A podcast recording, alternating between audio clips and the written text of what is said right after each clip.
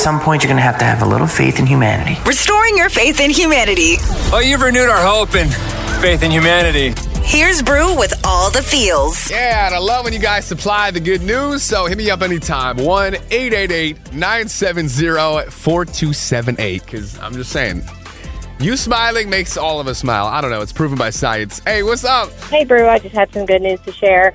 My grooming salon here just got uh, finalists for Best of the Upstate, which is a huge award. Um, we've only been in business for four years and started it from nothing.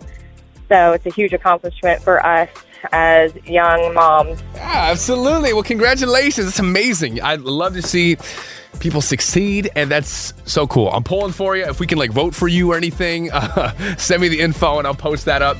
Let's wrap all the feels with a quote. The best way to overcome temptation is to avoid the tempting situation.